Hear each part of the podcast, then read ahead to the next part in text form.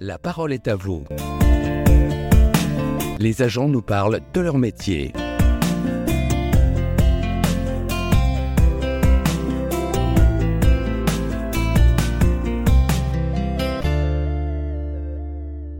Bonjour à toutes et à tous. La ministre Amélie de Montchalin, en charge de la fonction publique, a reçu ce 3 février 2023 le rapport de la mission sur l'attractivité de la fonction publique territoriale. Le constat est sans équivoque. La capacité des employeurs publics locaux à attirer de nouveaux salariés et fidéliser leur personnel a réellement diminué. Alors comment remédier au mieux à cette situation, me direz-vous? Pour amener des éléments de réponse à votre question, j'ai le plaisir de rencontrer Madame Aline Ridé, déjà éducation, culture, attractivité au département d'Eure-et-Loire, mais aussi vice-présidente de l'association Dirigeante et Territoire, qui va partager avec nous son appréciation de cette situation sur le terrain. Bonjour Aline. Bonjour. Aline, comme il est dit dans le rapport remis à Madame la ministre, et vous le savez bien, le constat global concernant l'attractivité des employeurs territoriaux doit toutefois être nuancé, de même que les tensions ne concernent pas tous les métiers. Elles touchent de manière variable les collectivités. Pourriez-vous nous dire euh, ce qu'il en est concernant votre collectivité? Alors, donc pour le département de Ré-Loire, effectivement, nous euh, rencontrons euh, des problèmes sur certains métiers en tension, que ce soit des cuisiniers, par exemple, ou des agents techniques qui sont soit dans les collèges, soit sur les routes. les métiers du social aussi sont des métiers qui sont beaucoup en tension. Et il y a des métiers qui sont moins nombreux, mais qui sont également très tendus, comme des médecins ou des métiers de l'informatique. Alors euh, pour ça, euh, effectivement, comme euh, beaucoup de collectivités, il y a plusieurs facteurs d'explication hein, qu'on verra peut-être après, mais qui sont au niveau de la rémunération, de l'attractivité du territoire ou des problèmes de mobilité aussi sur des territoires ruraux. Mm, d'accord. Merci Aline. Si des particularités locales peuvent expliquer la moindre attractivité de certaines collectivités, un facteur est commun, vous l'avez évoqué, et l'ensemble du monde territorial est d'accord, c'est les rémunérations jugées insuffisantes. Les différents interlocuteurs de l'émission l'ont cité comme le problème numéro un. Et vous, euh, qu'en pensez-vous? Alors effectivement, c'est un, problème au cœur du sujet, quoi. La rémunération, alors déjà, on a, on subit une concurrence avec le privé. Ça, des fois, on a assez peu de leviers pour y pallier. Par ailleurs, dans la fonction publique territoriale, enfin, ou la fonction publique en général, il y a des faibles capacités de progression salariale tout au long de la carrière. Donc, ça rend la carrière, on va dire, moins attractive que parfois dans le, dans le privé. Et puis on se fait aussi de la concurrence entre collectivités. Hein. Donc en fonction de nos capacités à travailler les grilles, de rémunération, on, est assez, on peut être assez pénalisé sur ce sujet-là et euh, sur l'image de marque que l'on a en tant que, recruteur également. Alors vous avez évoqué la concurrence avec le privé. Ça veut dire que euh, j'ai une qualification euh, X et c'est plus intéressant de, de m'exprimer via une entreprise privée qui après va sous-traiter à une collectivité? Disons que quand on veut recruter quelqu'un, par exemple un informaticien, euh, on va lui faire une proposition et il va comparer avec euh, ce qu'on peut lui offrir dans le privé. Mais on l'a aussi sur des métiers, par exemple comme cuisinier, où euh, bah, la rémunération va jouer quand on va proposer un poste de cuisinier dans un collège ou de cuisinier dans une autre structure. Alors ça, ça veut dire derrière que le service que vous rendriez, rendiez avant, si vous n'avez plus de personnes pour le remplacer, vous allez sous-traiter? Alors on n'en est pas là aujourd'hui, on travaille justement euh, pour, euh, sur l'attractivité de la collectivité, mais pour l'instant on n'envisage pas de sous-traiter euh, sur ces métiers-là, en tout cas ceux que je vous ai cités. D'accord. Ceci étant dit, il semblerait que les causes de la perte d'attractivité des employeurs locaux ne se résument pas qu'à des questions salariales. Là, jusque-là, on était sur les salaires. Aline, en tant qu'agent territorial, pourriez-vous nous fournir quelques éléments pour étayer ce constat? Oui, effectivement, il n'y a pas que la rémunération, il y a déjà la question de ce qu'on peut appeler le vivier. Enfin, et ça, c'est une question qui se retrouve au, niveau euh, national pour certains métiers. Alors, je peux citer déjà les médecins, personne n'en trouve, donc euh, c'est pas juste la mmh. territoriale ou juste le Réloir.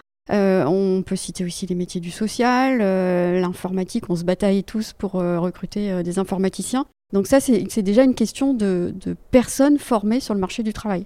Euh, après, euh, plus généralement, il y a une question de méconnaissance de la fonction publique territoriale. Elle est parfois connue de, certaines personnes, mais peut-être pas euh, de, tout le potentiel de personnes qu'on pourrait recruter. On a une image de la fonction publique territoriale qui n'est pas forcément la bonne, et je pense que en fait, le grand public ne connaît pas forcément ni tous nos métiers, ni nos possibilités de carrière. Il y a des idées reçues sur la fonction publique, et je pense que c'est un levier à travailler. Et puis euh, après, euh, bah, aller travailler chez un employeur, c'est s'installer sur un territoire. Et là, euh, bah, il y a aussi des inégalités. c'est vrai qu'il y a l'image du territoire. Moi, je vois en Eure-et-Loire. Peut-être que c'est un territoire qui n'est pas assez connu pour ce qu'il peut offrir comme qualité de vie, finalement pas très loin de Paris.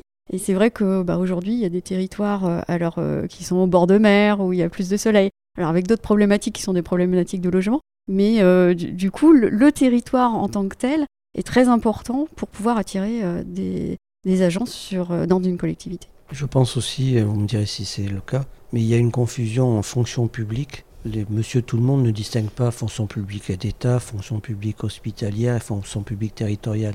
Bah, effectivement, c'est compliqué euh, de, de, faire la différence. Et donc, il faut aussi que le, les, les, personnes à recruter potentiellement puissent imaginer qu'elles peuvent postuler même sans avoir un concours et qu'elles peuvent faire une carrière même sans être fonctionnaire. Effectivement.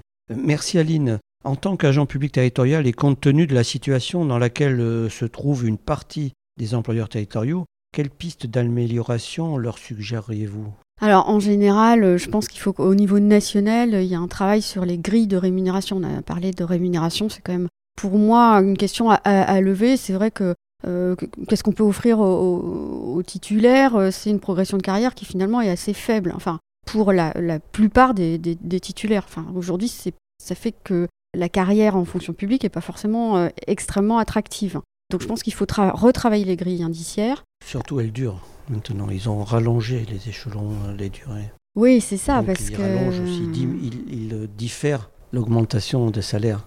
Alors il faut dire que la carrière est de plus en plus longue, mais enfin quand même. Et puis on fait peu de différence en début de carrière et en début de grille entre... et finalement on valorise pas forcément très bien en début d'expérience, ni le cadre d'emploi, ni euh, la formation, ni l'expérience. Euh, et donc ça, je pense que c'est vraiment un sujet important. Il y a beaucoup de collectivités qui réfléchissent à comment valoriser finalement les métiers. Donc du coup, un deuxième point de réflexion sur la rémunération, c'est bien coter les postes et, euh, valoriser la compétence au bon niveau. Donc ça, ça se fait plutôt au niveau de la collectivité aujourd'hui, enfin dans les marges de manœuvre qui nous sont allouées, hein, bien sûr. Après, je pense qu'il y a quelque chose qu'il faut qu'on travaille tous collectivement, c'est les valeurs du service public. Et parce qu'on a la chance d'être dans un secteur où il y a un véritable sens à l'action. Et, du coup, euh, et ça, on l'a vu par exemple euh, post-Covid, il y a beaucoup de gens qui ont réfléchi sur quel est le sens de mon travail ou le sens de ma vie au sens large. Hein. Et les jeunes générations sont assez sensibles à ça. Donc je pense qu'il faut aussi qu'on communique sur euh, et qu'on travaille l'image que l'on a par rapport à ce sens de l'action que nous menons. Autre point qui me paraît important à travailler, c'est, comme je vous le disais précédemment, mieux faire connaître les possibilités de carrière, de, d'emploi dans les collectivités territoriales. On a énormément de métiers possibles, énormément de carrières possibles. Après, au niveau euh, de chaque collectivité, je pense qu'il faut travailler aussi euh, la, marque employeur. Alors ça, c'est un terme euh, on utilise de plus en plus, mais toutes les collectivités sont différentes, elles ont des projets différents, des équipes différentes, des élus qui ont des visions différentes. Et, ça, il faut, je pense qu'il faut le valoriser parce que chacun va chercher quelque chose de, différent en fonction de, son projet de carrière personnelle, voire de son projet de vie d'ailleurs, ou ses convictions. Donc ça, je pense qu'il faut vraiment euh, travailler et les, grosses collectivités, en, tout cas, en sont de plus en plus conscientes. Après, bon, il faut le faire. et puis, euh, il y a tous les à côté qu'on peut offrir euh, aux agents en, venant dans une collectivité et qui sont donc ces questions d'équipe managériale, de gestion, de gestion d'équipe, mais également, euh, alors ça c'est pas de la côté, pardon, euh, mais également euh, toutes les plus qu'on peut apporter sur le télétravail, sur l'aide, l'aide sociale au sens large, et puis les questions de, de, de, qualité de vie au travail, notamment avec des chartes de, temps ou qui, qui permettent aussi, je pense, de rassurer des, des personnes qui, qui voudraient venir dans une collectivité sur le fait qu'elles vont pouvoir concilier aussi leur vie privée, leur vie professionnelle. Alors ça, ça couvre euh, l'aspect fidélisation et je pense aussi attractivité, c'est-à-dire que quand euh, on a une image, une collectivité qui a travaillé euh, une charte des temps, qui offre du télétravail, même si on est exigeant sur le contenu du travail, je pense que ça peut rassurer sur le fait qu'on peut gérer une vie privée et une vie professionnelle. Oui, effectivement. Aline, si vous voulez bien, je voudrais m'adresser maintenant à la vice-présidente de l'association Dirigeante et Territoire. Aujourd'hui, à l'occasion des entretiens territoriaux de Strasbourg, vous avez participé à un atelier monté par votre association sur le thème La parité des équipes de direction générale comme facteur d'attractivité. Pourriez-vous nous en dire plus sur le sujet? Oui, effectivement, c'est un sujet. Euh, bon, évidemment, c'est le cœur de nous de notre euh, sujet d'association, hein, qui se travaillait sur la parité. Euh, mais on, voyait que l'atelier était assez plein, et ça suscitait beaucoup d'échanges et de questions. Nous, notre conviction, c'est que amener la parité dans une équipe de direction générale, c'est amener toute la diversité, enfin un maximum de diversité de ce que sont les agents et donc euh, de ce que sont euh, les habitants du territoire aussi dans une équipe de direction générale. Donc c'est ouvrir sur euh, des profils plus variés, des parcours professionnels plus variés, pour avoir plus d'éléments pour la prise de décision dans une, dans une collectivité. Donc nous, on est assez convaincus que c'est une richesse, euh, voilà. Et effectivement, c'était assez partagé, y compris euh, par des hommes qui euh, considèrent que, bah voilà, les, modèles de la collectivité où on travaille jour et nuit parce qu'on est à la direction générale, c'est plus forcément un modèle idéal, en tout cas, où, où apprenez. Mais c'est vrai que la fonction publique territoriale a parmi son personnel beaucoup plus de femmes. Je crois que c'est 60 et quelques pourcents de femmes. Mais tout à fait, c'est 62%. Et euh, plus vous montez dans la, hiérarchie, euh, plus les femmes se font rares. Et euh, parfois, on tombe dans des schémas un peu caricaturaux sur les postes de DGS, où on a du mal à atteindre, enfin, on n'est pas du tout dans la parité. Du coup, il y a des lois, notamment la, la, loi de cet été qui est passée sur la parité, qui fixe euh, des quotas, euh, qui euh, oblige en tout cas à s'intéresser à cette question de nomination des femmes pour, eh, pour essayer d'atteindre un 40% de même genre dans une équipe de direction générale, donc 40% d'hommes, 40% de femmes, pour pouvoir équilibrer.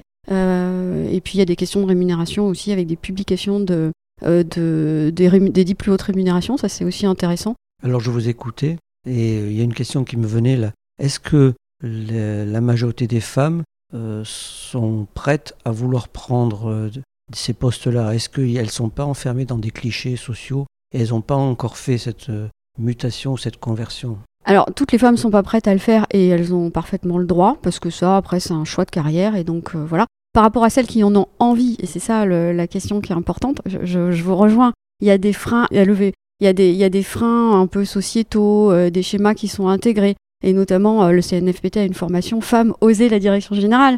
Donc euh, voilà, c'est bien identifié euh, qu'à un moment donné, faut oser. Bon, au-delà de ça, il y a des femmes qui osent. Et il faut aussi que tout le système soit organisé pour prendre leur candidature, pour que les jurys soient paritaires, pour que vraiment on change un peu de manière de, de, de voir les choses, pour que ça paraisse naturel, par exemple, de mettre une femme sur un poste de DGA technique, voilà, ou un homme qui serait sur sur la petite enfance, par exemple. Voilà, il faut qu'on change un petit peu nos schémas, parce qu'on a tous quelque chose à apporter, quel que soit le sujet. Oui, ça sera un objectif qui est atteint, ou qui va être atteint, il n'y a, pas, a pas le choix. Enfin, pas le choix. Non, le choix est un mot dur. Mais les nouvelles générations sont habituées à éliminer cette différence homme-femme. Et à euh, on verra. Sur les compétences. On verra, je ne suis pas sûre que ce soit si systématique, pardon, si systématique que ça. Il y, a une, il y a une aspiration, en tout cas, à changer les choses. Bon, il y a des modèles qui ont quand même la vie dure et je pense qu'il faut être vigilant. Ce qu'on se disait aussi dans cet atelier, c'est qu'il faut quantifier les choses. Il faut des indicateurs parce que quand euh, on a les chiffres sous les yeux, eh bien on se rend compte que finalement, il y a des fois, on se disait bon, ça va, etc. Mais euh, factualiser, rendre les choses concrètes, c'est une manière aussi de poser les choses sur la table et de pouvoir mettre en œuvre des actions qui pourront faire bouger les, lignes. Alors on parlait de ces problématiques d'accès à la classe dirigeante. Ces problématiques d'accès à la direction de collectivité, mais il y a aussi un modèle qui est le maire et la mairesse. Donc je pense, à mon avis, c'est que plus il y aura de mairesses, plus ça voudra dire que les citoyens et la classe politique vont préparer l'accès aux, classes, aux métiers de direction. Quoi. Bah effectivement, parce qu'aujourd'hui, euh, pour les, élus, il y, a des, contraintes de parité. Mais quand vous voyez au, poste de maire, de président, euh, il y a beaucoup plus d'hommes que de femmes. Donc ça, euh, voilà, il y a encore des choses à, faire progresser. Et d'ailleurs, on le voit dans les niveaux de collectivité, dans les communes, intercommunalités, vous avez à peu près un quart de femmes DGS, les régions 33% et les départements 15%. Donc vous voyez bien qu'en fonction du système électoral et des personnalités qui sont à la tête des collectivités, vous avez aussi des comportements différents pour le choix des DGS. Écoutez, Madame euh, Aline Ridé, notre émission touche à sa fin. Je vous remercie d'avoir partagé avec nous votre point de vue et témoignage sur le sujet de l'attractivité des employés territoriaux, ainsi que d'avoir fourni des pistes d'amélioration de certains points faibles d'aujourd'hui, visant à les atténuer, voire les faire disparaître. Je rappelle à nos auditeurs et auditrices que vous êtes déjà Éducation, Culture, Attractivité du département d'Eure-et-Loire, mais aussi vice-présidente de l'association Dirigeante et Territoire. Au revoir. Au revoir, merci. Quant à vous, chers auditeurs et auditrices, vous pouvez réécouter ou télécharger cette émission sur Fréquence T, la web radio des agents territoriaux, à l'adresse www.radio.cnfpt.fr. À bientôt. La parole est à vous. Les agents nous parlent de leur métier.